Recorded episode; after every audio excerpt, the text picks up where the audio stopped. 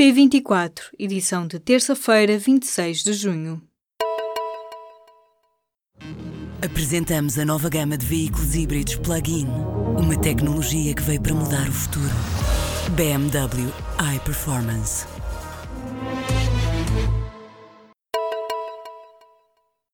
Navio Lifeline vai finalmente atracar em Malta depois de cinco dias à espera de autorização para chegar a um porto europeu. O primeiro-ministro italiano anunciou nesta terça-feira que a Itália vai receber uma parte dos 239 migrantes que seguem a bordo, com a esperança de que outros países europeus façam o mesmo. O ministro da Administração Interna português, Eduardo Cabrita, já disse nesta tarde no Parlamento que o país está aberto a receber refugiados que estão a ser resgatados no navio que chegará em breve a Malta. No Lifeline estão pessoas oriundas de países como Sudão, Chad, Eritreia, Serra Leoa, Costa do Marfim e Nigéria, antes de serem resgatadas pela embarcação fretada por uma organização não governamental alemã. Estas pessoas estavam à deriva no mar, numa situação crítica, distribuídas entre dois barcos de borracha. O Tribunal Europeu dos Direitos Humanos deu parcialmente razão ao apresentador Carlos Cruz no que diz respeito à aplicação da justiça no processo Casa Pia. Os juízes de Estrasburgo decidiram que o Tribunal da Relação de Lisboa deveria ter aceitado analisar novas provas quando Carlos Cruz ali apresentou recurso, o que não sucedeu. O Tribunal Europeu não se pronunciou sobre a culpabilidade de Carlos Cruz e de outros arguídos no processo de abuso de menores. O advogado advogado Ricardo Sá Fernandes considera que se trata de uma decisão revolucionária para o direito português. O Supremo Tribunal norte-americano deu nesta terça-feira luz verde à política de proibição de entrada de cidadãos de alguns países de maioria muçulmana. A lei foi concebida pela administração Trump no início do mandato e arrastava-se há vários meses em disputas judiciais. Agora, a maioria conservadora da mais alta instância judicial dos Estados Unidos reconhece a legalidade deste veto migratório. Rejeita assim o argumento de que está em causa uma discriminação com base na religião que seria inconstitucional. O ministro da Saúde, Adalberto Campos Fernandes, reconhece que o Serviço Nacional de Saúde tem de aumentar a capacidade de resposta nas consultas de oftalmologia para atender principalmente a população idosa. A Estratégia Nacional para a Saúde da Visão entra em discussão pública nesta terça-feira, dia em que o público avança que mais de 233 mil consultas de oftalmologia ficaram por fazer no ano passado, com o tempo de espera a crescer face a 2016. As pessoas têm que aguardar, em média, 180 dias por consulta, mas há hospitais onde a espera é superior a dois anos. É cada vez mais caro viver em Lisboa para quem vem trabalhar. A capital portuguesa está entre as 100 cidades mais caras do mundo, mais precisamente na posição 93, segundo um estudo global da consultora Mercer.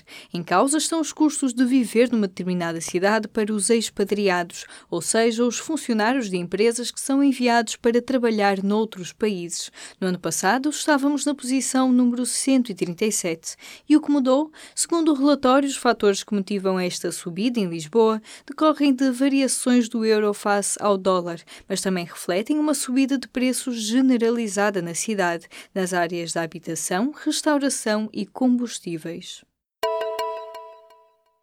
A lei de saída do Reino Unido da União Europeia foi promulgada nesta terça-feira. Torna agora irreversível o processo do Brexit, que está previsto acontecer dentro de 276 dias, em 29 de março do próximo ano. O texto tinha sido aprovado na semana passada pelo Parlamento Britânico, após mais de 250 horas de debate na Câmara dos Comuns e na Câmara dos Lordes. Na lei ficou escrito que o Brexit terá lugar às 11 horas da noite do dia dia 29 de março de 2019.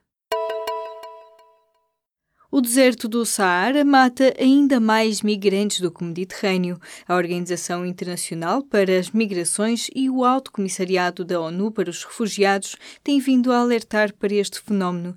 Desde 2014, poderão ter morrido até 30 mil pessoas no deserto, perdidas com sede, exaustas e sob um calor de mais de 40 graus, sozinhas, com filhos, em pequenos grupos. E muitas vezes o facto destas pessoas se encontrarem no meio do nada tem um responsável as autoridades fronteiriças de alguns países, sobretudo da Argélia, que abandona milhares de pessoas no deserto, expulsando-as para o Níger.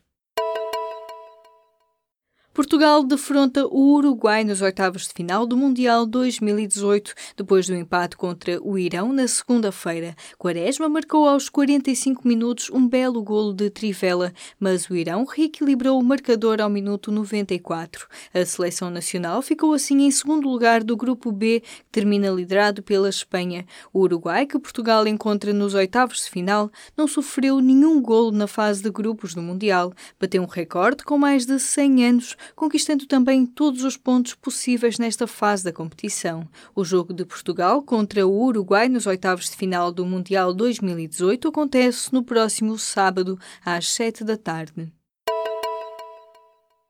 José Tolentino de Mendonça vai ser bibliotecário do Vaticano, foi anunciado nesta terça-feira. O vice-reitor da Universidade Católica vai substituir Jean-Louis Bruguès, que assumiu o cargo em 2012. Como arquivista e bibliotecário do Vaticano, José Tolentino de Mendonça passa a tutelar a mais antiga biblioteca do mundo.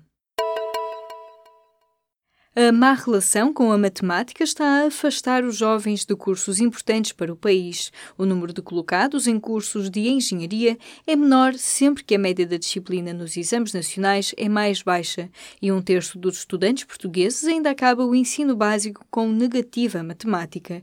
E os diplomados em engenharia informática, uma área considerada estratégica pelo governo, não chegam para as necessidades.